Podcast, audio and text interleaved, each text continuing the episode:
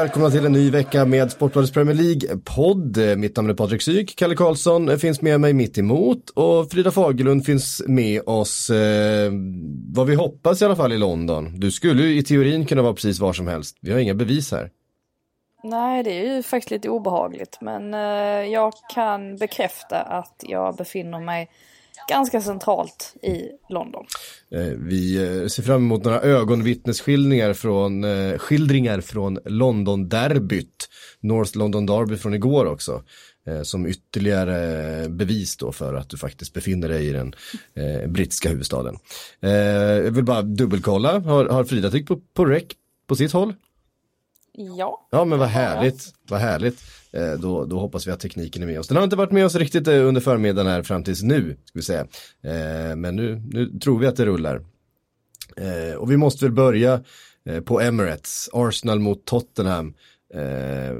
På, på många sätt en, en jämnare match nu och liksom på förhand också eh, kändes otroligt ovisst. Det har ju ändå varit Tottenham som har varit det bättre laget de senaste två säsongerna. Eh, ja, tre till och med. Eh, och före dess har det ju alltid varit Arsenal som har varit dominanta i de här eh, mötena. Nu kändes det väldigt ovisst på förhand och vi fick också oavgjort och en, en otrolig tillställning. Hur var stämningen på plats Frida? Jo men den var, den var bra, i alla fall på förhand. Alltså det hade ju snackats mest om Tottenham givetvis med tanke på deras svaga form och att de kom från en förlust mot Newcastle. Arsenal kom ju också från en förlust men det är ju lite annat när man förlorar mot Liverpool kontra Newcastle. Um, så att det mesta handlade ju om Spurs och huruvida de skulle hänga med den här fronttrion som äntligen fick starta med Aubameyang, Lacazette, eh, PP. Um, ehm, sen blev det väl inte riktigt som Arsenal hade, Arsenal hade tänkt sig, i alla fall inte i, i stora delar av den första halvleken. För de har ju problem med um, när motståndarna ställer om. Eh, det har de haft mot eh, lag som Burnley också. Eh, och de fick ju väldigt stora problem med det mot Tottenham. Eh, inte minst då Hong Min Son och Christian Eriksen som också startade och så vidare. Och det, den stämningen smittade av sig lite på, på publiken som det började murras ganska snabbt. Eh, särskilt då givetvis efter att Christian Eriksen drog in 1-0 men den blev inte sämre när, eller jo, den blev sämre eh, då när eh, Granit Xhaka får totalt hjärnsläpp och ger Arsenal, eh, Tottenham en straff också. Men med det sagt så Lacazettes mål där precis innan paus, jag tror att det var direkt avgörande för att Arsenal ändå lyckas hämta upp det här. För att eh, det var så pass psykologiskt viktigt och det sa Pochettino eh, på presskonferensen efteråt också att fotboll handlar så otroligt mycket om känslor. Och känslan var väl att Arsenal mådde väldigt bra av det målet eh, och att det i sin tur blev avgörande för att de kunde spela så bra som de gjorde i den andra halvleken. För att då tyckte jag ändå att de hade betydligt bättre kontroll på Tottenham eh, kontra den första halvleken. Mm. Eh, det var ett fruktansvärt tempo matchen igenom. De var eh, fullt, de var totalt slutkörda eh, när eh, övertiden ehm, satte igång. Jag såg, det var liksom knappt några löpningar kvar i benen i Kalle. När såg du en match i det här tempot senast? Jag kan inte minnas något på rak arm. Det är klart att vi har sett några sådana här Premier League-matcher där det är end-to-end fotboll och det bara blåser fram och tillbaka. Men eh, det var häpnadsväckande igår andra halvlek att, eh, att de har sånt tempo i sig så frekvent som de gör det. Och eh, att de bara orkar pumpa på i våg efter våg. Det, det var, det var inte varje vecka man, det är inte varje vecka man ser det. Och jag förstår att de gick på tandköttet där sista 5-6 minuterna för att eh, allt annat hade varit eh, otänkbart med tanke på hur, eh, hur mycket liksom, det var ju nästan kontring på kontring hela andra halvlek. Och eh, Arsenal var ju så angelägna i den här matchen om att liksom driva den och få, få till en kvittering så de drev ju upp ett tempo som Tottenham var tvungna att hänga med i. Och det, det är inte så lätt att göra det mot ett lag som backar hem som Tottenham gjorde i andra halvlek. Men jag tyckte Arsenal var riktigt, riktigt, riktigt bra i andra halvlek. Och eh, det är synd att de hamnar, för deras skull, att de hamnar i den här uppförsbacken som de gör match efter match av att de, tycker jag, gör så mycket individuella misstag. Eh, jag tycker inte att det ligger på Unai Emery att åtgärda defensiven när det är den här typen av mål de släpper in. Alltså första målet, jag, jag fattar inte vad Sokratis håller på med i den situationen. Eh, han, han kan ju aldrig i sin värld Ja, han är uppe- försvara uppe hur på- han går upp och tar en nickduell på, på liksom där mittfältarna står och kan, duellerar om, om bollen i luften när han inte vinner den. Då måste han vara helt säker på vinnaren. Sen när han väl har förlorat den, ja men då är det ju bara att sätta fart hemåt. För då är han ju först på den returen som Leno släpper. Och det är klart, Leno ska inte släppa den returen så enkelt. Det ser lite billigt ut. Men jag tycker Sokratis är till 80% är ansvarig för det där målet. Ja. Och sen det andra, ja det behöver jag inte säga så mycket om. Men eh, det, ja, jag tycker att de såg riktigt, riktigt bra ut från mittfält och framåt i den här matchen. De, de dominerar den ju. Och eh, Guendouzi framförallt skulle jag ja, säga. han har ju det där, han har ju den där motorn som väldigt få spelare har. Alltså Dels har han entusiasmen att han vill driva en match men dels har han också lungorna för det. Och det gör ju att han i minut 60 till 90 i den här typen av matcher kommer vara starkare än andra spelare. Och det var ju i den här matchen. Han var ju otroligt, eh, jag skulle säga liksom eh, han var på en egen nivå på mittfältet eh, i andra halvlek. Och eh, imponerande att han dessutom har förbättrat sitt register när det gäller passningar. Jag tänker inte bara på den assisten han gör utan även i första halvlek har han ett par passningar som är sån här han skär igenom lagdelar på ett sätt som eh, ja, det vittnar om att det finns eh, dimensioner i hans spel som är jätteintressanta och med hans ålder också kan man inte se något annat än att det kommer vara en väldigt, väldigt eh, liksom, bra spelare som Arsenal kan bygga sitt mittfält på i många år framöver. Eh, äntligen Frida fick vi se då eh, den, här, den förväntade fronttrion eh, från start. Hur, eh, eh vad sätter du för plus på, på det anfallet? Ja, de är ju några ljusår ifrån eh, eh Liverpools eh, version, eh, om man säger så. Eh, nej, men det det är väl klart att det fanns mer att önska. Återigen, det ska ju sägas att återigen så är det ju egentligen insatser av Aubameyang och Lacazette som gör att Arsenal liksom ändå får med sig en poäng härifrån. Eh, PP ser ju spännande ut men han saknar ju det där lilla, lilla sista vad gäller avslutningsfasen och, och skärpan i sina avslut. Alltså där, där måste han ju bli bättre men det jag alltså, tvekar ju inte alls över att han kommer att bli bättre. Herregud, han har, han har precis kommit hit eh, och det finns ju, han, han visar ju mycket Alltså mycket fina kvaliteter och sådär. Men det är väl klart att han, han måste bli lite mer, ja, lite mer edgy. Um, och i, jag tror att när den, när den biten faller på plats, ja då kommer nog säkert de fungera bättre ihop som en fronttrio också. Mm. Pratar mycket Arsenal, eh, Tottenham då. Eh, Champions League-finalist eh, ser väl inte eh, riktigt så fartfyllt och eh, sammanhängande ut som det gjorde under förra säsongen. Det, det känns som att det saknas något och det blir ju uppenbart också när man lyssnar på Pochettino att det inte eh, det är inte samma stämning i, i truppen riktigt eh, den här säsongen. Nej, och inte från hans sida heller. Nej, får man ju säga. precis. De signalerna han har skickat har ju varit att det inte riktigt är samma sak. Och jag tror att det är viktigt just de signalerna som kommer från högsta, högsta punkten. Och eh, just det där att eh, är lite missnöjd över hur eh, med budget och allt sånt där eh, som han har varit de senaste två åren. Eh, jag tror att det smittar av sig någonstans på stämningen runt klubben. Och de är ju fortfarande svåra att liksom besegra i toppmatcher. För nu har de spelat två matcher mot City och Arsenal. De har varit mer eller mindre utspelade i båda. Och de har ändå inte förlorat någon av dem. Och då kan man ju vända det och säga att det finns ju en styrka i det här laget som inte förlorar den här sortens matcher förut. Förut hade de gjort det. Då hade de åkt på det där Verkligen.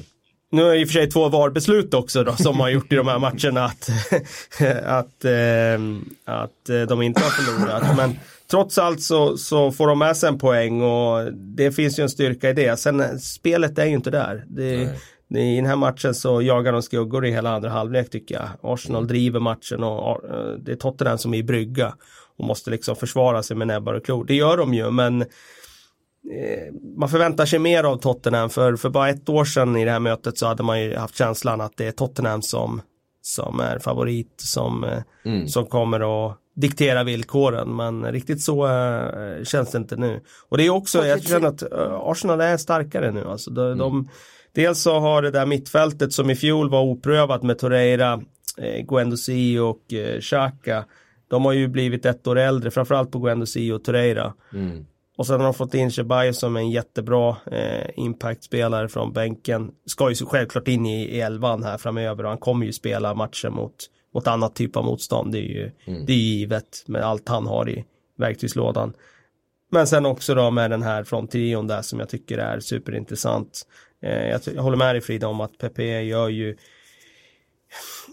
ofta fel val kanske i sista i den här matchen men jag tycker han ser spännande ut och jag tror att det kommer bli många poäng från han eh, sett över hela säsongen. Mm. Alltså det enda som, som or, eller oroar lite men som, som gör att man ställer sig lite frågan det är ju att Emery är ju så himla inkörd och det blir så tydligt, eller det blev väldigt tydligt också på presskonferensen efter matchen att han har en väldigt tydlig bild av att, eh, ja men spelar man från trion, ja då kanske man inte kan spela vissa spelare på mittfältet. Ja, Chebaios ja, till exempel. Ja, exakt. Ja. Ja, han vill ju balansera då.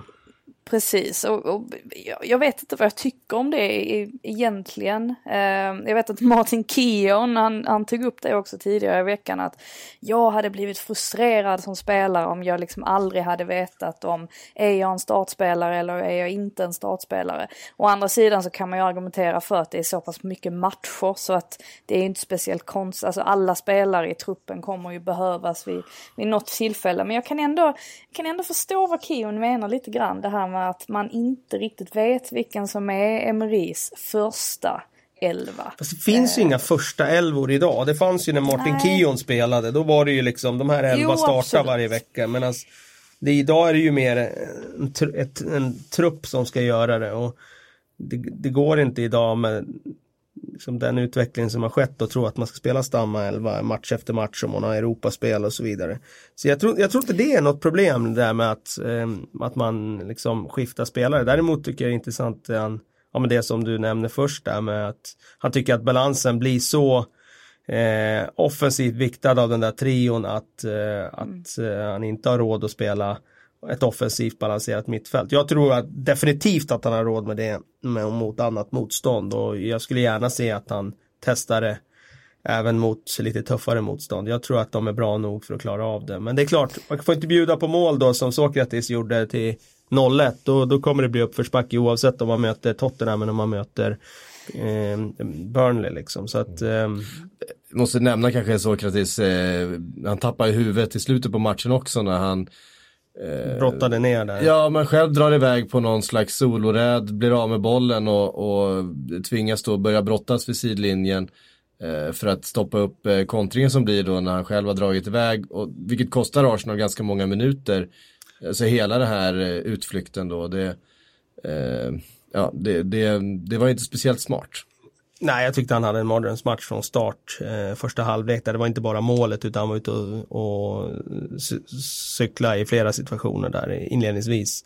Och eh, han är ju en sån där försvarare som när han kommer rätt in i det och tacklingarna sitter då kan ju han vara 5 plus. Mm. Men han kan också vara en sån försvarare som han var i den här matchen där han tyvärr kommer fel och är feltajmad och eh, kanske inte riktigt har huvudet med sig och har styrkan att vända det. Mm. Yes, annars så har ju den här helgen handlat väldigt mycket om topp 6. Vara eller inte vara. Um, vi ser Leicester till exempel.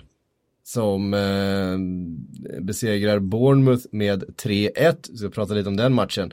Uh, Jamie Vardy gör två nya mål.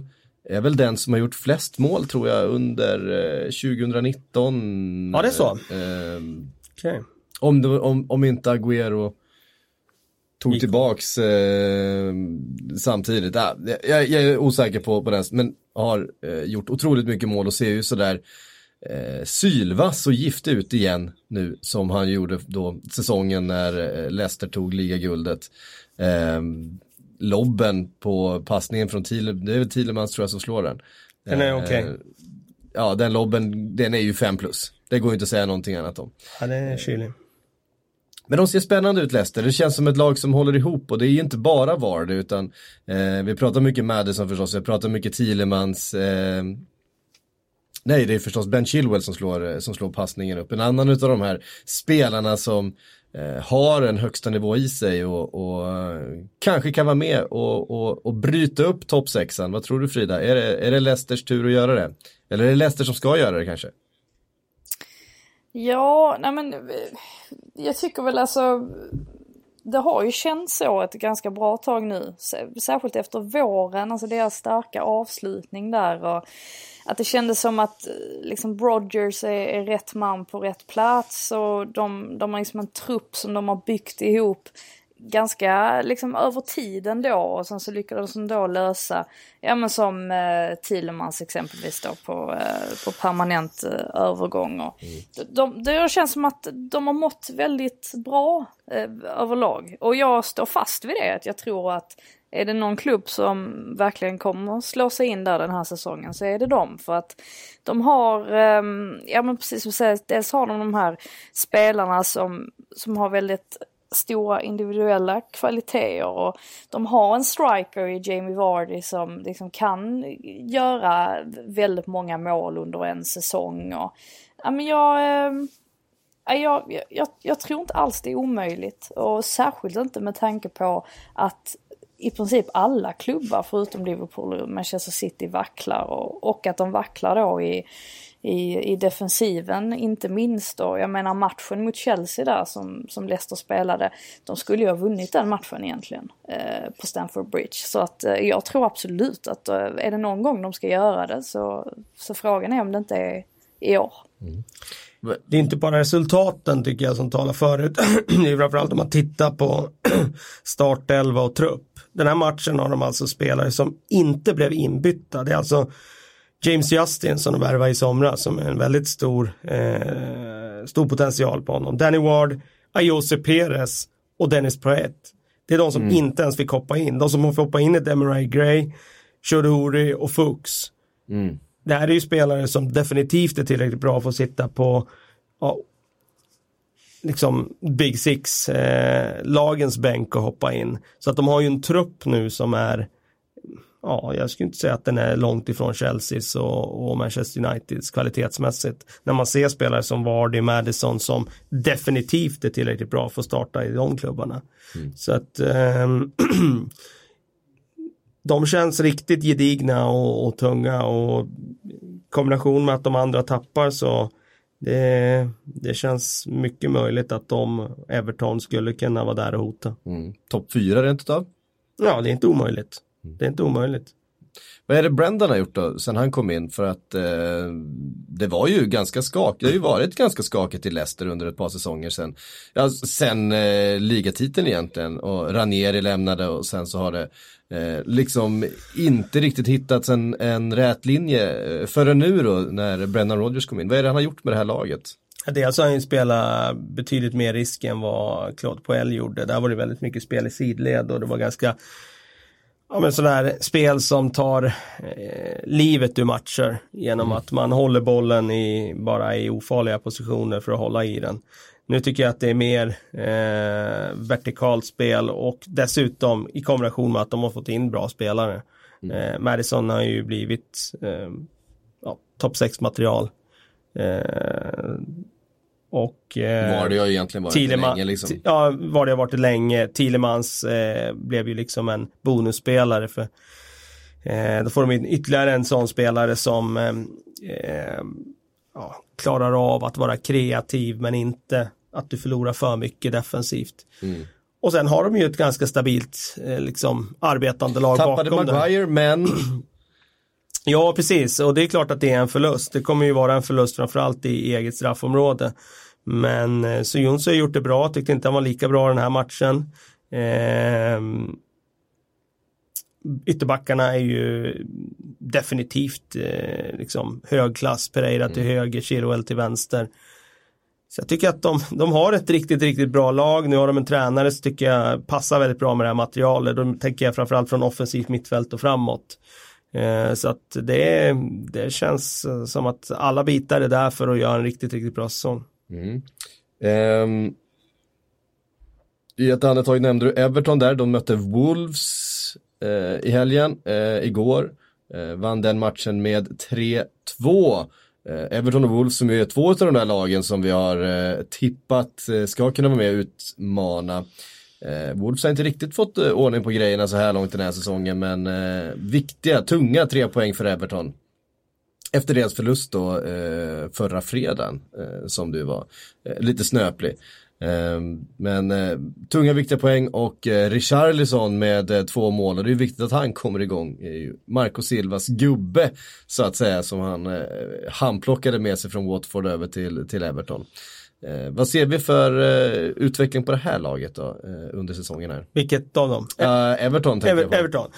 Nej, alltså jag tycker de ser jättebra ut i den här matchen. Visst, det, det var ju, för det första, det var ju väldigt eh, svängig match inledningsvis. Mm. Det var ju kanske inte så högkvalitativ alla gånger, men det var ju verkligen dueller, högt tempo, fram och tillbaka. Och eh, de fick ju första målet till, till skänks av Cody och eh, Patricio som fumlade till det rejält. Båda mm. två tycker jag fumlar i den situationen. Ja. Everton är bra, riktigt bra, men ehm, ja, jag ser ju såklart en, en liten risk i att, ähm, att ähm, Moise Keane kommer inte äh, vara redo att bära anfallet. Äh, Calvert Lewin är inte komplett. Så att det kommer vara frågan om de gör tillräckligt mycket mål eh, från den positionen som du ändå behöver en sån spelare som gör minst 15 mål mm. om du ska kunna eh, vara uppe och hota. Nu snackar vi liksom topp 6, mm. topp 4. Eh, så där sätter jag ett frågetecken. Nu gjorde ju Richard Lison två här och det var ju såklart oerhört viktigt att eh, få igång honom och dels vinna den här matchen som blir lite av en vattendelare för de här två lagen är ju båda kommer ju sikta uppåt. Mm. Eh. Mycket portugisiska på planen där i den här matchen. och bredvid också. Ja, verkligen. Eh, sen är jag ju lite besviken på Wolves eh, så, men jag hade också räknat med det. Jag tippar dem lite längre ner i år. Dels mm. Europa League-ryggsäcken. Dels det här med att lag förmodligen läser deras spel lite mer än vad de gjorde i fjol. De spelar ett väldigt lågt och kontringsbaserat spel och jag tror att eh, lagen kommer att vara mer förberedda på att inte tillåta de där snabba omställningarna som de gjorde i fjol. Och då tycker jag inte att de har eh, så mycket kvalitet, bortsett från när Ruben Nesh hittar liksom någon så här helt otroligt eh, distansskytte från ingenstans. Som man gör ibland. Ja, som man gör ibland. Annars tycker jag inte att de har den höjden så att de kan liksom utmana låga försvar. Så att eh, jag tror att de kan få Ja, de kommer få tuffare i år och det har ju visat sig. De står väl bara på tre poäng hittills va? Ja, så är det. Ja, jag måste flika in det om Moise ja. Keane bara. Jag tror inte det finns någon, något nyförvärv i Premier League som jag hoppas faller väl ut så mycket som jag hoppas på Moise Keane. Just för att Evertons, när man liksom har satt sig in i hur Everton gick tillväga för att värva honom. Det var ju många som var överraskade över att de ens lyckades lösa honom till, till Everton. Så, så insåg man alltså vilket, eh, alltså vilken, vilken suverän strategi som låg bakom det och det, det, indikerar ju också just det här med att det pratas om hur, hur Everton har blivit eh, en mycket mycket friskare klubb så att säga, att de inte håller på med de här vansinnesgrejerna som de höll på med för, för några år sedan. Mm. Eh, just med Brands intåg och så vidare, att han har styrt upp rätt mycket. Och, så jag hoppas verkligen att de får ut någonting om, av att de var så tidiga på Keen där. Men ja, vi får se, alltså det är ju långt, det är ju långt kvar och han är ung och sådär så att vi får väl hoppas att han, att han kommer in i det snart. Ja, ja det är, en, det är en värvning för framtiden så vi får ju ha, eh, inte bara den här säsongen i tålamod utan även nästa. Han är ju född på 00-talet så att vi ska inte döma honom än men eh, bara konstatera att just nu är jag inte redo för att bära det anfallet och länka Nej. samman spelet och så vidare. Um, där tycker jag väl det är en, en bit kvar. Mm. Så tycker jag väl att um, man får säga att Pickford uh, har ju fått lite kritik i den här podden förut men han gjorde ju faktiskt några riktigt fina räddningar i den här matchen. Och uh, i ett läge då i matchen i första halvlek där när, när de verkligen behövde det, när Wolf var på väg in. Crotone hade ju två jättelägen där. Uh, och Pickford eh, svarar för den där typen av reflexräddningar som han faktiskt ja, är riktigt, bra riktigt bra på. Ja, absolut. Når han bara bollen är han ju en fantastisk målvakt. Då fick du in det där också. Ja. um, den, den sista outsidern får vi kalla då. Uh, jag, vill bara, jag, jag, vill bara ja. flicka in där. Ja. Willy Bolli har ju varit lite av en spelare som jag har tagit upp lite här och där. Han hade väl inte så lyckad match där. Lyckades ta ett rött kort i slutskedet där. Det var ja, väl ett riktigt Willy Bolli moment. Eh, när han eh, tog sin andra varning där och blev utvisad. Jag tror att ehm, eh, Nuno kommer att ehm, kanske behöva titta på att eh, ställa om sin eh, filosofi lite grann. Eh, jag tror att de behöver bli mer risktagande i sitt, spel nu. Ja, eh, kanske lite som West Ham. West Ham som Eh, vi har flaggat för då framförallt med det fina anfallet de har fått ihop nu under sommaren med eh, Alain. Man liksom sett fram emot att eh, han ska kunna kombinera med Felipe Andersson, med Jarmolenko, med eh, vilka är det mer de har där framme? Ja, Lanzini. Ja, Lanzini förstås ja. Eh, och det fick vi se precis nu i helgen. Eh, Allaire gör mål igen. Eh, och plötsligt så har West Ham en riktig målskytt. När hade de det senast? Ja, de hade ju, Dimitri Payet gjorde ju mycket Ja, precis. Han var ju ingen, han var ju Nej, ingen striker, även om han gjorde mycket mål. Nej, det är tillbaka på Carlos Tevez nästan.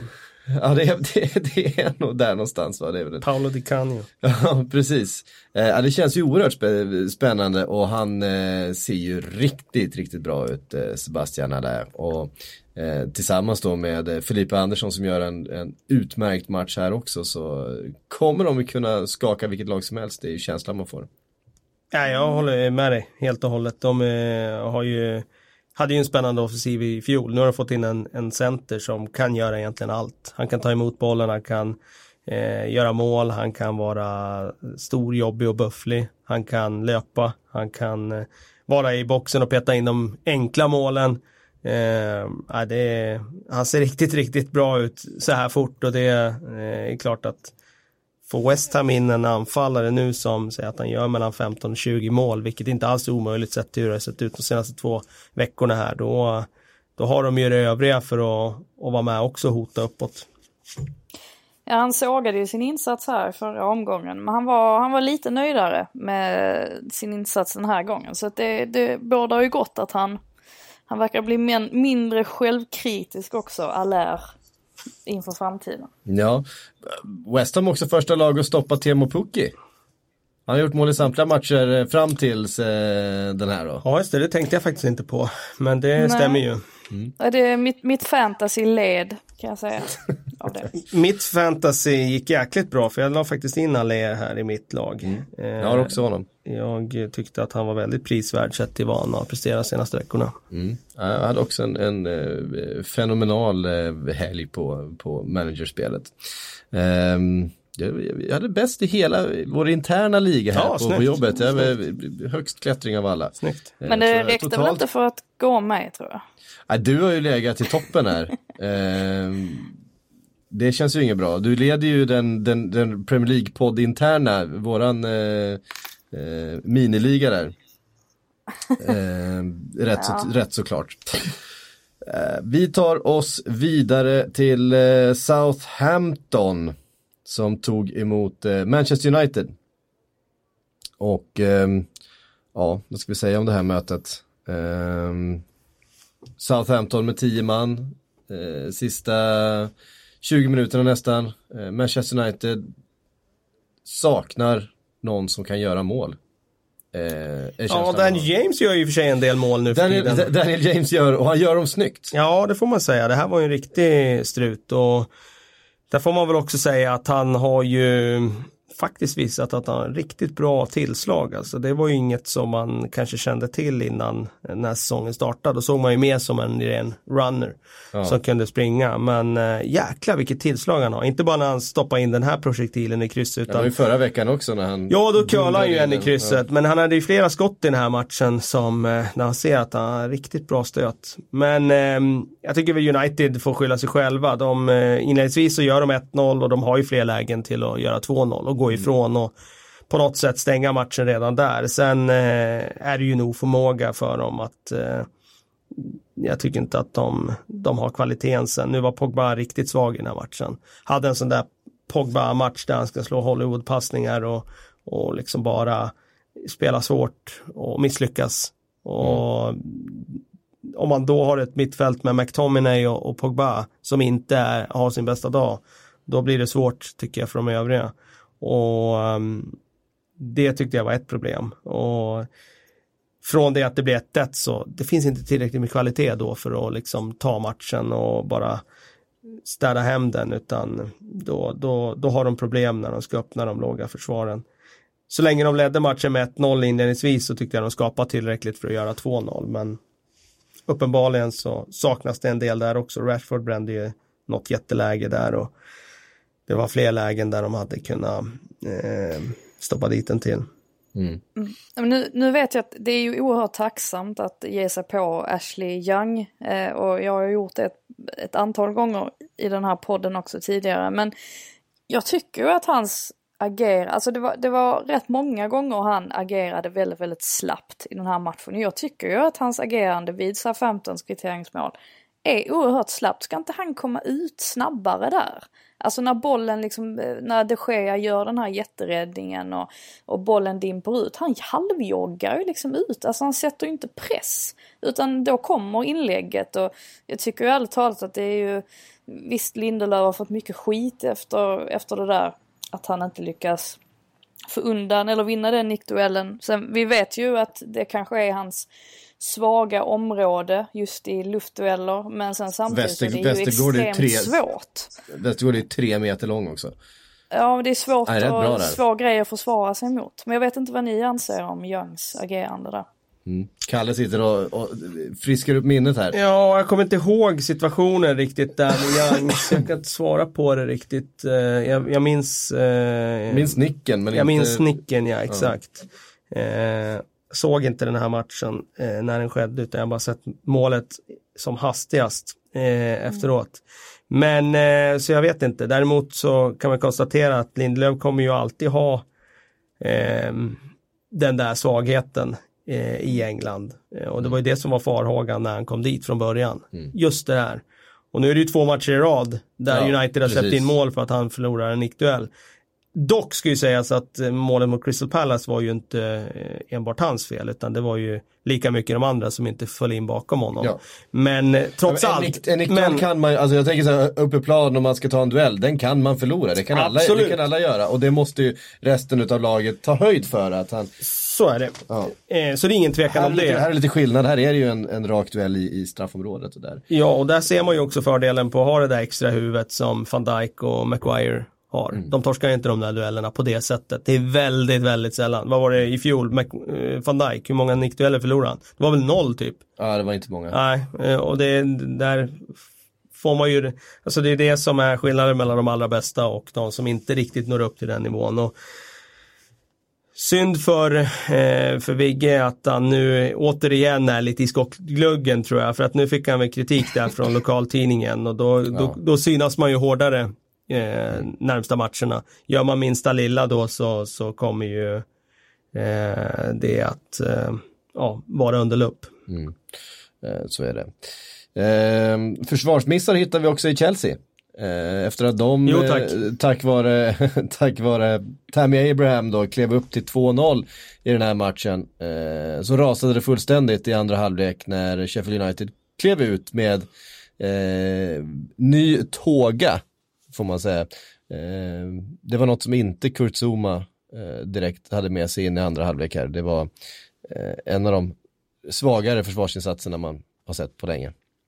Ja, och det är inte första gången vi säger det om honom den här säsongen. Eh, det är ju eh, onekligen Chelseas akilleshäl, eh, försvaret. Eh, och jag vet vi skulle tippa Champions League eh, nu häromdagen här och det var ju innan helgens match och då vet jag att jag skrev att Chelsea har liksom alla möjligheter att bli en sån där liten bubblare just för att de de har visat stundtals under alla matcher att eh, de, de kan hålla en väldigt hög nivå. Men det är ju försvaret som hela tiden skälper dem. Så att jag kan förstå det här att Lampard vill snabba på Rydegers tillfrisknad för att eh, det behövs, alltså Zuma det, det går inte längre. Alltså han är ju en direkt, en, det är ju en, eh, ja alltså det, det, han försvagar ju Chelseas backlinje något oerhört. Och sen tycker jag väl ärligt talat, nu såg inte jag den här matchen eh, över 90 minuter. Men från av det vi har sett i de tidigare matcherna så, så måste ju de mer rutinerade spelarna som Aspelyketa och så här,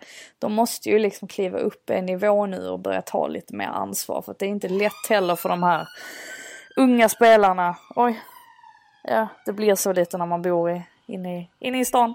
Eh, nej men eh, de, eh, de rutinerade spelarna måste ju liksom börja liksom höja sig lite också. Jag tycker det är, ja, man kan inte lägga allt på de, på de yngre.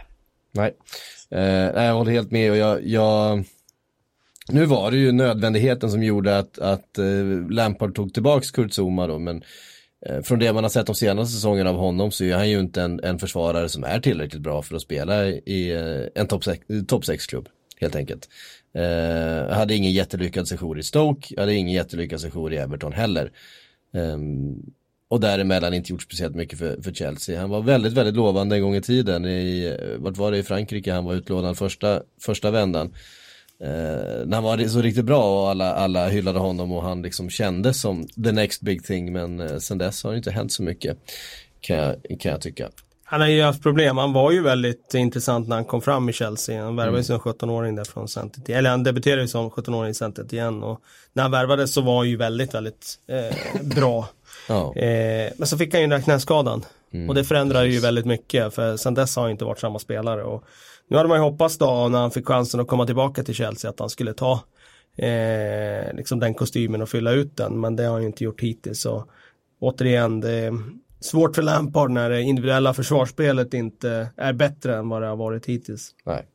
Och han inte har fått någon möjlighet att välja vilka försvarare han ska ha eller utan ja, det, det är de Han har de liksom. han har. Det är, det är bara att gilla läget och försöka kurera Rydiger så gott det går. Kul dock med Abraham där. Jag har ju satt ett litet frågetecken kring om han skulle göra mm. mål i Premier League. Men hittills så går det ju, ser det ju bra ut. Mm. Eh, onekligen. Det är hans fjärde mål va? Tror det. Fyra mål på fyra matcher. Eh, det är helt okej. Okay. I Manchester City, där har Agüero och Sterling gjort sex mål var eh, på de här fyra första matcherna. Det är riktigt, det är ett snuskigt facit nästan. Eh, och Agüero mot eh, Brighton. Brighton hade ju en matchplan, sades det. De hade tränat, de hade, de hade filat på den hela veckan och sen så, så tog det 72 sekunder så sa det pang och så var det den matchplanen ut genom fönstret. Eh, att försöka decimera eh, Manchester, United, eller Manchester Citys anfall. Men det går ju inte. Det går ju inte att försvara sig mot City när de spelar på det här sättet. Eh, och när Agüero är i den formen han är, att han bara, han bara lättar in dem i kryssen han känner för det och bollen dimper ner framför fötterna på honom. Ja, då är det inte mycket att göra alltså. Eh, då kan du ha hur mycket def defensiv, eh, taktisk medvetenhet som helst på planen.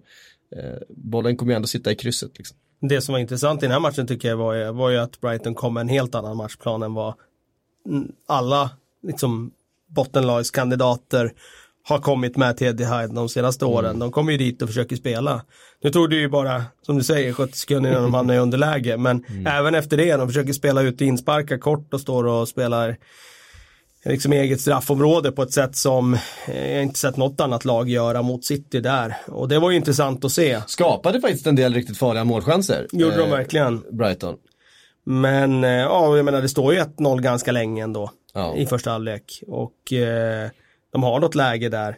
Så det var ju ändå ett spel som jag tror Brighton tar med sig en del ifrån. Att de känner att ja, men vi kan ändå spela boll borta mot City och spela ur deras press. Och kan de göra det kan de nog spela ut Vilken press som helst. Ja, i stort sett. Liverpools press är väl ännu bättre tycker jag väl i och för sig då. Men eh, då kan de spela ut i alla fall de flesta lagen eh, i ligan, deras första press. Och det tror jag de kommer att få massor av eh, självförtroende av. Mm. Sen, jag menar, som du säger, City är ju för bra i de avgörande momenten. Och det var också en ett, lite form av, jag tyckte Brighton, de hade ju, det gjordes ju en stor sak av att de hade vad var det, bollinnehav var 51-49 i första halvleken och sånt där. Men det var ju bara nästan bollinnehav i ofarliga ytor.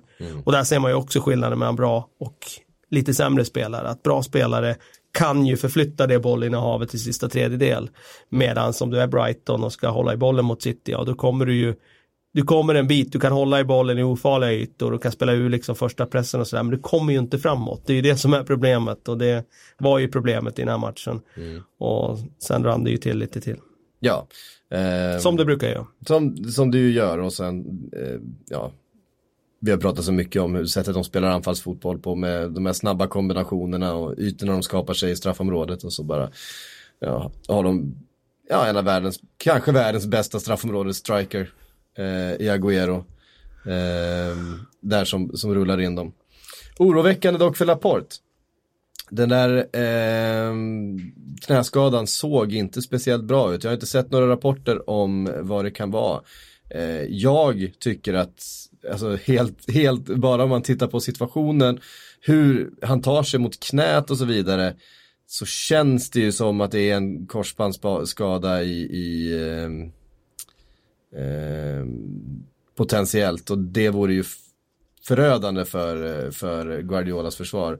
Alltså han, han får smällen snett över knät. Han är ju själv som går in. Han får ju gult kort för eh, eh situationen. Han går in eh, eh, för sent i situationen men får då, eh, ja, vem det nu är från Brighton, eh, han stoppar den omställningen. Hela ty tyngden liksom från sidan på knät. Eh, och tar sig liksom mot baksidan av knät, vilket ju är där korsbandet sitter. Eh, ja, det ser inget bra ut alls för eh, Aymeric Laporte. Och vi får väl hoppas att det inte är allvarligare än att han faktiskt kan eh, vara tillbaks hyfsat snart. Men jag, tyck, jag tyckte det såg oroväckande ut. Ja, alltså det är inte många svagheter det här City-laget har, men ska man peka på några så nu har de ju, med Rodri så har det ju blivit betydligt mer stabilt på den defensiva mittfältspositionen. Men försvarspositionerna, där är man ju fortfarande lite, ja, alltså dels med, eh, inte minst på vänsterbacken, men även också bland eh, på mittbackspositionerna, särskilt nu sen Company också lämnade. Inte för att han var kanske som han var en gång i tiden, men eh, det är klart att de har blivit försvagade där och de har ju faktiskt inte ersatt honom heller. Nej. Det kan ju vara titeln det här. Eh, alltså jag vet att det är tidigt, så är det. men om, om man säger om man tappar kompani Ja. som var en extremt stor ledare och liksom stark i eget straffområde. Nu tappar de sin eh, bästa mittback. Det är ganska stort avbräck där. Eh, man får förutsätta att han kommer bli borta en längre tid. Eh, vi snackar ju definitivt mm, flera månader. Det, det får vi nog utgå ifrån. Allt annat skulle vara Hur bedömer du den, den, eh, den eh, Nej, det, ja, att det är månader. Ja, Det, det, det ser oroväckande ut. Det ser ut som att det är eh, ja, något korsband som har fått sig en smäll och då är det ju månader. Och eh, utan Laporte över, eh, över tid Mm. så ser man ju framför sig att City kommer lida av det. För han var ju den som höll ihop det i försvaret förra säsongen. Eh, så att det här eh, ja, blir intressant. De har fortfarande en helt excellent offensiv såklart. Men i vissa matcher så behöver de ju, dessutom har han ju ett bra huvudspel också. Han har ju längd så att de blir inte sårbara så. Det är klart de kan stoppa ner Fernandinho som mittback som de har gjort någon gång. Mm. Men de förlorar ju då när det väl kommer de där fasta situationerna och det där. Nu har de ju Det är John. Stones som ska in och Ja, det är det ju såklart. Jag menar, det är, det är ingen dålig försvarare. Han är ju minst lika bra med bollen, om inte bättre. Men det blir ju det där att de blir ju sårbara på ett annat sätt. För fasta situationer, för inläggsspel, eh, för allt som sker i eget straffområde. Och där, det är sånt där som kan kosta i, i, eh, i eh, matcher där de bara leder med ett mål till exempel. Mm. Eh, så är det, men en, en eh, bekväm seger eh, förutom skadan då för Manchester City igen. Även en bekväm seger för Liverpool, huvudutmanaren då. om titeln den här säsongen, vad vi tror. Borta mot Burnley som har varit lite av en, en skräckmatch för Klopp. Även om de vann båda mötena förra säsongen så var det ju det mötet som Joe Gomez blev skadad och han har ofta varit liksom kritisk till Sean Dyche att han Alltså Sean Dyche skickar ut sina spelare och spelar ganska tufft mot den här typen av eh, eh, lag som, som Liverpool är. Eh, nu fick man ju marginalerna med sig eh, när Alexander Arnolds inlägg då styrs eh, på Chris Wood in i, in i mål och då får man den där det där hålet på, på Burnley som man behöver och tvingar Burnley att, eh, att lämna lite ytor och, och ta lite större risker och då eh, framförallt Firmino där, han fångar upp bollen och serverar Mané och så är det 2-0 eh, strax efter och sen har Burnley inte egentligen någonting mer i matchen att, att hämta. Eh, det så de, de, de orkar inte jobba den uppförsbacken. De hade säkert kunnat kriga en stund till eh, 0-0 och hållit ner siffrorna, eventuellt fått med sig någonting. Men när de måste jaga själva mot ett lag som Liverpool, det, då, då blir det för tufft. Är det det du säger, att mål förändrar matcher? Som det... Erik Hamrén hade som mantra. Är det, det, det är det skulle, dit du vill vandra? Jag skulle vilja hävda att, att det målet, att den styrningen på Chris Wood eh, förändrade ganska mycket. Visst, nu hade Salah hade haft en boll i stolpen och det hade varit lite, eh, alltså ett anfallsspel. Men det var ju inte så att, det, att eh, Ven bollar runt eh, eh, Burnley-kassen och Nick Pope där bak. Det, jag, skojar, det målet. jag skojar bara med dig. Jag, ja. Av allt det Erik Hamrén har sagt så är det nog det eh, citatet jag håller mest med om faktiskt. Att det är faktiskt så att mål för, har väldigt stor betydelse för hur matcher utspelar sig och hur den återberättas efteråt sen också, ja. såklart. såklart. Eh, jag tycker att de, ja, fram till det där målet så, så har de ju eh, gjort det ganska bra, mm. Burnley, utifrån sina förutsättningar och sådär. Och Sen känner man det där att det är ju farligt varje gång Liverpool är där nere. För att mm. de har så mycket individuell kvalitet. Och sen känns det ju farligt hela andra halvlek. Så fort de attackerar så känns det ju som att det kan ringa. Mm. Och det är mm. ingen slump att det sen blir liksom kommer det 3-0 mål. Nej. Det är liksom bara, ja, ja. Det, man bara väntar på det. Ja, och det säger, säger ju någonting om kvaliteten också. För jag menar, det var det jag menar när jag skrev det där med, jag skrev ju helgen där med att Big Six, ja men det finns inget eh, finns ingen anledning att prata om Big Six längre när det är så extremt stort avstånd upp till Big Two som det faktiskt är nu. Eh, det är klart att jag ser inte att de här klubbarna inte kommer komma tillbaka, Manchester United, Chelsea och så mycket. Det är mm. så mycket tradition och pengar också på sätt och vis. Klart att de kan köpa sig tillbaka dit. Men just här och nu, det är en sån extrem skillnad i kvaliteten när det handlar om att straffa motståndare. Mm. Jag menar, United spelar mot 10 man sista 20, kan inte göra mål mot SA-15. Liverpool, det ser inte ut som att de behöver anstränga sig när de bara städar undan Burnley, som är en svår bortamatch för dem. Men det, är bara, det går på automatik, 3-0, ja, inga problem. Och det är samma sak när City spelar. Mm. Eh, och den, den kvaliteten, det är ju liksom ljusår ifrån de andra lagen. Mm. Um, och framförallt skulle jag säga i den här matchen visar Firmino hur viktig han är. Ja, han var ju bäst av dem där framme. För, för den här fronttrean. Just det, han, han får ju de andra att, att fungera liksom. Det är han som är nere, han vinner de där bollarna, det är han som fördelar dem, alltså när han, när han plockar upp det misstaget från, eh, från Mi eh, och driver upp bollen. Han lägger den ju på snöret för Mané, han behöver ju inte ta mer än ett. Han, han, han kan rulla in den på ett tillslag precis i bortre stolpen som han vill. Ehm, det är också han som ligger bakom mycket av eh, Salah, eh, spelar in honom i bra positioner där han får stå och vrida och vända. Ehm, mycket diskussioner efter matchen om Manés raseriutbrott där när han blev utbytt. Han var förbannad på Salah för han inte fick eh, bollen. Ehm, och så där är det frustrerande ibland tror jag att spela med en spelare som Salah. Han vill ju gärna göra det mesta själv. Det tycker jag inte var den värsta utav dem han hade. Visst, han borde spelat över till eh, Mané där, men det var ju en situation där han omgiven av tre spelare eh, hade en superenkel passning att helt friställa Firmino. Men istället väljer att ta ett avslut med högen. Och han, han har ju bara högen till att stå på liksom. Han kan ju inte göra någonting med högen. Eh, där blev han alldeles för egoistisk. Eh, men han var sugen på att eh, göra mål. Men är det inte lite sunt också när det är lite sånt här eh, gnabb, typ, anfallarna emellan? Jag tycker ändå det visar att de är, de är på hugget, alltså så länge det inte liksom dröjer sig kvar sen i omklädningsrum och så vidare. Och det verkar det inte ha gjort. Alltså Henderson sa väl att nej, nej, det var, det var som vanligt sen, att det inte var några konstigheter. Jag vet inte, jag tycker det är härligt. Jag tror att det här inte är så, alltså, det var ju roligt på Match of the Day när, när Gary Lineker och Eh, det var ju Tim Cahill var ju där för första gången. Med. Två, två strikers liksom. Eh, båda två skrattade ju rätt mycket åt det så här och Gary Lineker sa, jag känner ju igen det där efter att ha spelat med Gassa. Han, mm. han släppte ju inte alltid bollen om man säger så. Det, eh, det är klart man kan bli förbannad på planen och sådär. Jag tror inte heller att det är speciellt mycket. Nej, och man får ju säga att eh, Klopp hanterar ju situationen eh, väldigt bra efteråt. Han, eh, han är ju duktig på att eh, liksom inte säga att ingenting hände, men ändå ta ner det. Mm. Ja. Och det kan ju han göra på ett sätt som andra tycker jag är svårt att göra det. Eh, han har ju en väldigt avväpnande liksom aura kring sådana där grejer. Ja, och sen är det ju så här att Klopp har ju det där som ganska, alltså som många av de här stora tränarna, det är, han som, det är hans röst i omklädningsrummet som spelar roll.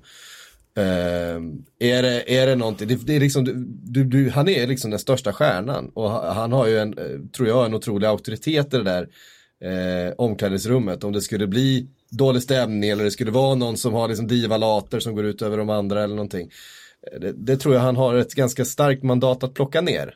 Uh, rätt snabbt. Det tror jag också. Jag tror som Ungefär sagt... som, alltså Sir Alex var ju liksom eh, vad ska man säga, mästare på det. där, där var det jävlar ingen som, som skulle sticka upp avklädningsrummet och, och ta över eh, taktpinnen om man säger så. Nej, precis. Nej, men jag tror så här, han får ju säkert ett, eh, ett ord där eh, man är om att ja, du kan säkert sköta det där bättre nästa gång. Behöver mm. inte göra det på bänken, du kan göra det bakom lyckta dörrar för då ja. kommer det inte ut liksom. Eh, och Mané förstår nog det själv också och sen är det inte mer med det. Det är sånt där som händer. Jag tror inte att det är någonting som de behöver vara oroliga för. Däremot så är det ju klart att det finns ju någonting i det där. Ja. Att eh, Salah är egoistisk. För att det är han ju. Ja. Framförallt de gångerna han inte har gjort mål. Verkligen. Eh, och det där är ju ingenting som bara blossade upp nu. Utan det där kände man ju hela förra säsongen också. Att ja. det fanns ju massa lägen där han kunde servera Mané och inte gör det. Ja. Och eh, det är klart att... Och eh, även säsongen innan, men då gjorde han ju så otroligt mycket mål att då var det ju ingen som, då tyckte man liksom att, ja men skjut du, skjut du. Mm. Det, liksom det, han gjorde ju mål på allt, men det var ju verkligen uppenbart även där. Ja. Eh, men någonstans tror jag också att han har fått instruktioner av att vara mer, för att han var ju inte den spelaren tidigare. Eh, han hade ju svårt med beslutsfattandet och jag tror någonstans han har fått en instruktion någonstans, men strunta i det då, ta avslut istället. Fundera inte så mycket. Jag tror att kanske under den här första säsongen när man såg att det lossnade för honom och bollarna började sitta och han fick mer ett, ett annat självförtroende i avsluten så tror jag att det var säkert en del av eh, eh, den, den, mentala biten för att få honom att, att kanske fatta beslutet tidigare, att inte fastna i det där, eh, vad man ska göra och så blir det någonting mittemellan. Eh, men som sagt, det kunde stått både 4 och 5 och 6-0 om eh, Salah hade eh, tittat upp lite grann ifrån marken eh, och assisterat sina lagkamrater. Sen ska ju sägas också, Mané och Salah är ju väldigt tajta sådär. Ja. Alltså, de är ju vänner i omklädningsrummet och sådär. Även om det finns någon slags rivalitet mellan alla bra spelare. Och Mané ska inte säga så mycket heller. Han, det, det, det, det händer ganska ofta att han tar ett avslut istället för att rulla fram bollen också. Det är väl så egentligen... är det. Men inte riktigt lika ofta. Nej, inte riktigt lika ofta. Eh, det är väl egentligen bara Firmino som nästan lika gärna ser någon annan göra mål som sig själv. Han, han verkar vara oerhört... Han är väldigt osjälvisk ja. i sitt spel och sitt sätt att vara. Vi har fått en eh, massa frågor. Eh, som vanligt. Eh, Sandberget skriver, tycker ni att det är de unga som sviker Chelsea eller de mer rutinerade? Många mål som till exempel Aspi varit orsaken till. Vad säger du Frida? Ja, men jag var ju lite inne på det också. Att jag tycker väl att det känns svårt att klandra de unga spelarna. För att eh, om vi nu ska räkna Zuma till de unga spelarna, det får vi väl göra så är det väl egentligen bara han som har varit en riktigt stor besvikelse. I övrigt har ju verkligen Mount klivit fram och Tam Abraham har ju klivit fram nu också de senaste matcherna. Så att, ja, jag tycker väl att det är de lite mer rutinerade spelarna som lämnar en del att önska. A lot can happen in the next three years. Like a chatbot maybe your new best friend. But what won't change? Needing health insurance. United Healthcare Tri Term Medical Plans are available for these changing times. Underwritten by Golden Rule Insurance Company, they offer budget friendly, flexible coverage for people who are in between jobs or missed open enrollment. The plans last nearly three years in some states, with access to a nationwide network of doctors and hospitals. So, for whatever tomorrow brings, United Healthcare Tri Term Medical Plans may be for you. Learn more at uh1.com. Eh, Johan skriver, eh, vad är det jag har missat? Varför envisas lag med att ställa sina två mittbackar i straffområdet och bjuda in motståndarna till obehagligt hög press? Vad är den taktiska fördelen med den typen av speluppbyggnad? Jag tror han tänker vid Insparkar. vid insparkarna som är den nya regeln att du får stå inne i straffområdet, att så många väljer att göra det. Eh, är det nyhetens behag, Kalle? Eller? Nej, absolut inte. Finns det en Eh, fördel? Ja, dels så om du tänker att du står längre ut, eh, alltså som det var, regeln var förut att du inte fick stå i straffområdet, då kunde ju motståndaren stå mycket närmare. Så nu går du ju in närmare målvakten, det tar ju mycket kortare eh, tid då för bollen att färdas. Så du får ju mycket mer tid med bollen. Sen blir det ju större avstånd mellan mittbacken då som tar emot bollen och den eh, liksom, ytterbacken som flyttar upp längst ut eh, längs långlinjen. Så det blir svårare för den ytterforwarden i motståndaren att skära av båda. För att avståndet blir längre. Så att eh, det kommer de fortsätta göra och det kommer vara en liten övergångsfas nu innan lagen hittar eh, liksom sitt sätt som fungerar och, och spela ur de här situationerna. Men jag tror tyvärr på sikt så tror jag inte den här regeln eh, man kan ju säga så att den här regeln med att man inte fick stå i straffområdet utan man stå utanför den, den kommer ju från en tid när man fick spela hem bollen till målvakten och han fick ta den med händerna. Eh, den har ju liksom inte hängt med eh, liksom regelutvecklingen. De tog ju bort det där med hemåtspel typ efter VM 1990. Och sen har den funnits kvar. Eh, jag tror tyvärr, eh, min teori är att det kommer leda till att lag blir snart så extremt bra på att spela ur de här situationerna så motståndarna kommer inte kliva fram längre. Utan de låter dem rulla ut kort istället och så samlar de laget. Eh, jag är rädd för det och då har det ju inte ge- nått upp, alltså gett det syftet som man, som man ville ha. Eh, jag befarar att det blir så, framförallt när det handlar om de riktigt bra lagen. Alltså City, Barcelona, alla de där. Jag tror inte det blir någon idé att kliva fram på de där insparkarna. De kommer bara kvadratspela ur med hjälp av en målvakt som Ederson och sen har man sålt bort fem man och sen får de attackera mot ett oorganiserat försvar istället. Mm. Ehm, lite mer eh, taktik då, det är eh, PL-podden eh, som skriver, eh, prata gärna, det här är en av dina favoriter Kalle, prata gärna om Sheffield Uniteds system med innerbackar i en trebackslinje som agerar wingers. Eh, kan du eh, förklara lite mer om, om eh, hur Chris Wilder ställer upp sitt lag och hur hans filosofi ser ut? Ja, det är svårt att göra i en podd egentligen. Jag Du vill ha pilar? Ja, helst skulle man vilja rörliga bilder och det har man aldrig tillgång till när man jobbar på en tidning. Men eh, jag skrev ju om det här inför säsongen så jag tror att eh, enklast om man tittar på det kanske då eh, i det blogginlägget. Men eh, man kan ju säga rent generellt när lag började spela med trebackslinje så var ju tanken att de tre skulle stå kvar där bak och vara eh, stationära. Men eh, om man tänker att om motståndarna pressar med två forwards mot en trebackslinje så blir det ju en som blir ledig. Eh, men om motståndarna samtidigt då spelar eh, och stänger, eh, liksom, man, spelar med trebackslinje och man har vingbackar som blir lediga längst ut vid sidlinjen, yttre korridor som man säger. Om man då eh, tar fram bollen med en av de där tre mittbackarna så det är oftast den spelaren som blir ledig, fri. Alltså alla andra spelare är i princip täckta. Så det är, ska du få någonting att hända så måste du nästan gå fram med den spelaren och göra någonting. Men så länge som mittbackarnas arbetsbeskrivning bara var att spela loss bollen, stå kvar där bak. Då händer det inte så mycket, framförallt inte när man möter fembackslinje. Så att det här har ju varit ett sätt för att skapa en, ett numerärt överläge. Och det fungerar väldigt bra. Eh, sen öppnar man sig ju bakåt, så det finns ju ett risktagande med det.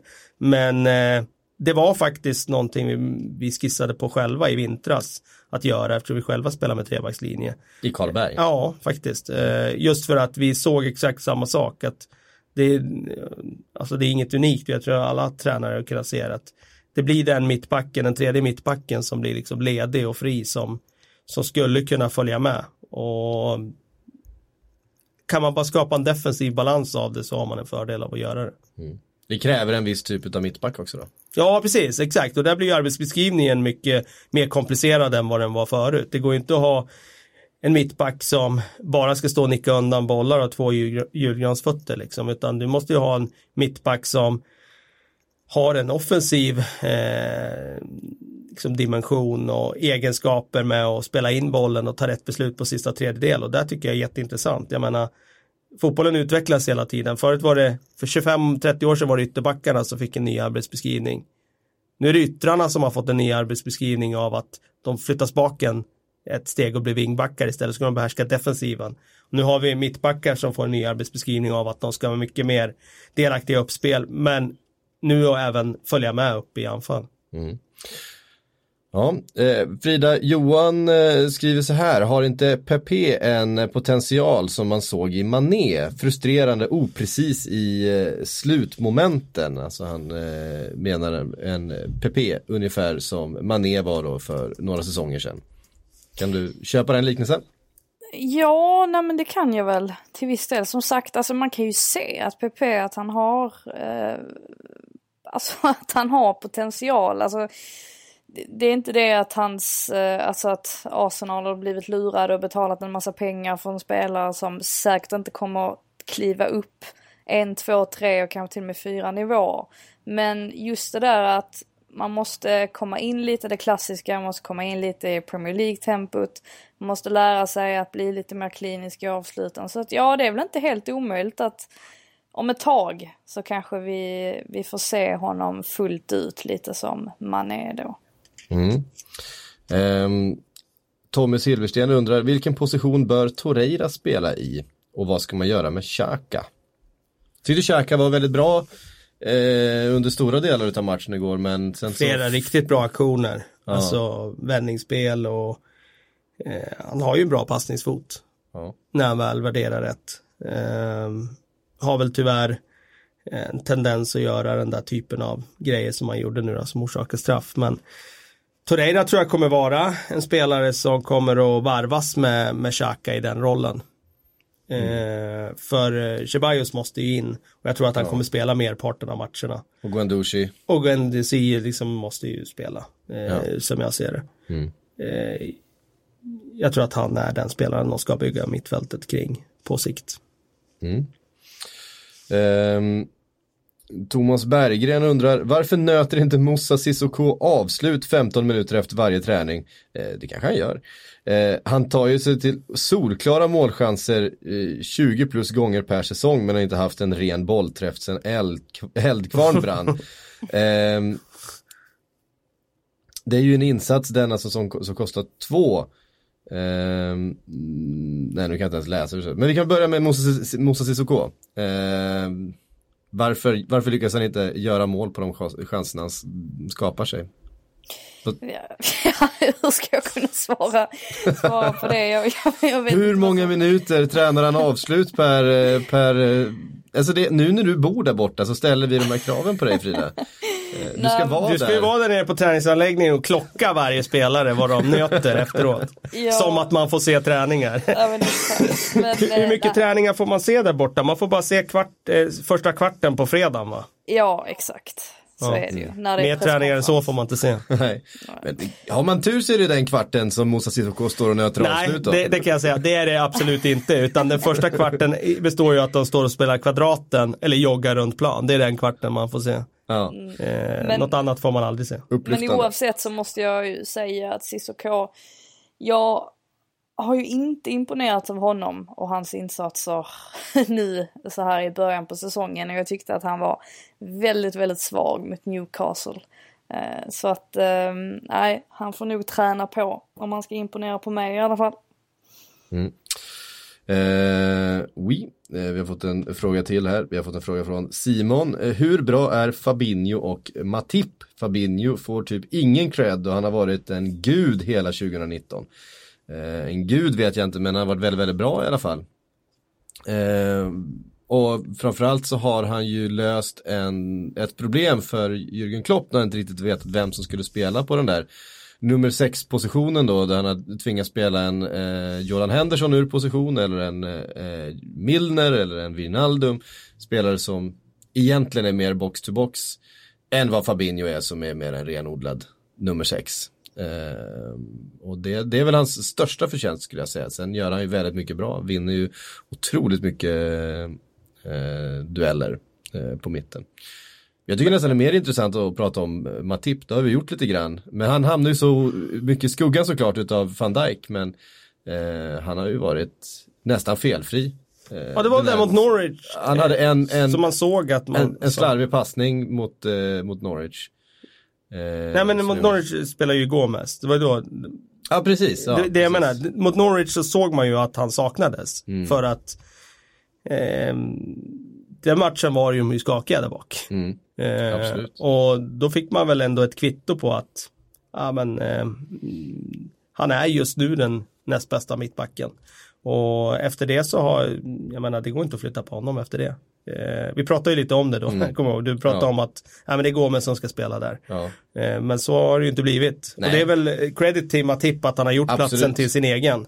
Och ehm, ja, jag tycker han, eh, han kompletterar ju van Dijk väldigt bra. Den enda svagheten han har det är den där bollen in bakom. Men det är inte så himla lätt att bara slå den heller och någon ska springa och komma först på den och sådär. Det kommer ske x antal gånger den här säsongen förstås. Men det är nästan värt det att ha en så, ytterligare en så nickstark spelare, bra med bollen. Nej, jag tycker de, de känns väldigt trygga där bak nu. Mm. Vilket de inte gjorde i premiären och det var ju faktiskt en lite sådär grej som man kände var oroväckande då. Mm. Eh, Men vi... bara Fabinho där, får jag bara säga ja, kring precis. Fabinho att han är lite unik för det är inte lätt att hitta den där defensiva mittfältare som både har fysiken och kan spela bollen. Men Nej. han har ju det. det Var ganska... hittar du det i de andra lagen? Jag menar, Nej. antingen har du McTominay som är en soldat och som springer och krigar, men då har han ju inte spelet med bollen. Eller så har du eh, den här spelaren som är bra med bollen, Eh, Jorginho till exempel. Ja, som är jättebra med bollen men då har du, saknar du det defensiva istället. Eller så har du Kanté som är världens genom tiderna bästa bollvinnare. Mm. Men som då kanske blir begränsad i om du ska sy ihop passningstrianglar och styra rytmen i spelet. Eller så har du liksom, ja men som Arsenal har Xhaka som, eh, ja, också har sina defekter. Det är svårt att hitta den där defensiva mittfältaren som har hela paketet. Jag tycker Fabinho har det. Mm. Och därför är han ju eh, extremt viktig för Liverpool. Jag ser inte någon annan i Liverpool som kan göra det jobbet i den positionen. Nej. Henderson har ju försökt. Det har ju mm. inte varit eh, tillräckligt bra. Nej. Och Wijnaldum har ju också gjort det mycket under, under säsongerna. Eh, nej, jag håller helt med. Eh, dessutom blir det ju de tre tillsammans där när han skyddar van Dijk och Matip. Det är ju tre rätt stora här. ja, alltså. det är det verkligen. Det är inte lätt att vinna speciellt mycket nickdueller här om du ska lyfta långt. Det gör det inte. Eh, för han är ju en bit över 1,90 han också. Eh, så att, och det har, vi, det har ju Klopp alltid varit tydlig med att han gillar långa spelare. eh, han säger, det är, det är en av de sakerna jag inte kan träna, jag kan inte göra dem längre. Ja, jag såg det när han var med i Sky Sports där. Ja, precis. Viktor Olssons fråga får avsluta den här då. Eh, tankar om helgens stora derby, alltså eh, Sportbladets Premier League-derbyt mellan Trelleborg och Västerås.